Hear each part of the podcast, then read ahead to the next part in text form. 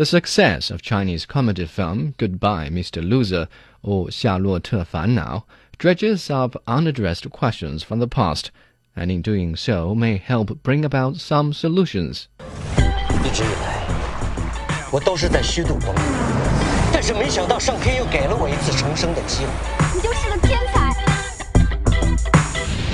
The box office powerhouse is adapted from a popular stage show of the same name, which had previously only been seen in a limited number of cities. It's about a middle aged loafer who makes a fool of himself at any given moment.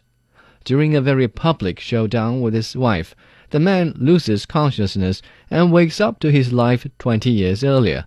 He goes on a different life path that leads to fame and wealth, but a series of misfortunes follow him like a curse until he had an epiphany about the most important person in his life.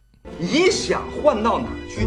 我跟秋雅坐一桌也行。你那是奔学习去的吗？反正你坐哪儿也是睡觉。能想换个人睡？学校是你家开的，你以为你是校长啊？想和谁睡和谁睡。王老师，Twenty days after its debut, Goodbye Mr. Loser has nabbed 1.2 billion yuan from Chinese movie theaters.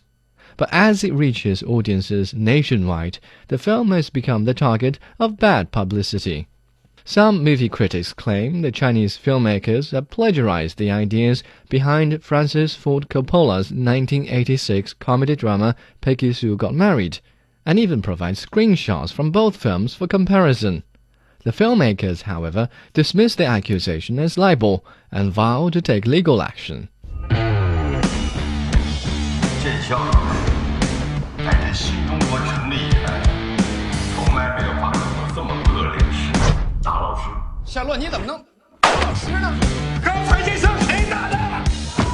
A simple look into the plot of Peggy Sue Got Married reveals that such accusations are hardly sound.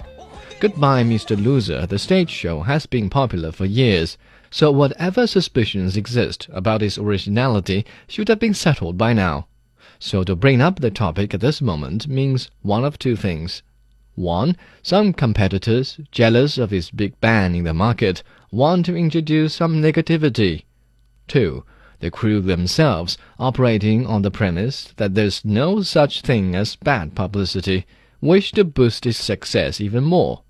In either case, this publicity stunt amounts to unfair manipulation of public opinion. Hey, 你的歌我给你写好了，你听听啊。我的老家啊，就住在这个屯儿，我就在这屯里土生土长的哟。好，那就定了，就这首了啊。But any hidden agenda cannot fool the Chinese audience much longer, as moviegoers are getting smarter. Today, they are more and more aware of the rampant loser culture and the rather rude style of humor. No offense to the actors and actresses who have gone out of their way to tickle the audience, but Goodbye Mr. Loser does seem to contain some incorrect ideas. On movie rating websites Mtime and Douban, bloggers question the so-called true love between a good-for-nothing clown and his selfless wife. The number of such reviews suggest China's younger generation possess sharper political insight regarding the rise of women and underprivileged people. Jokes at their expense now induce disgust rather than delight. 知道我为什么那么尊重你吗？因为突然有一天，我发现全校最不要脸的人并不是我，咱俩差着境界。 The popularity of Goodbye Mr. Loser has amplified the varying taste of different generations, so that more and more people can begin to understand the bad influence of tradition. Now let's see if the filmmakers can adapt to those changes. 大爷，楼上三二住的是马冬梅家吧？马冬什么马冬梅，什么冬梅啊？马冬梅呀、马什么梅？行，大爷你先凉快吧啊。好嘞。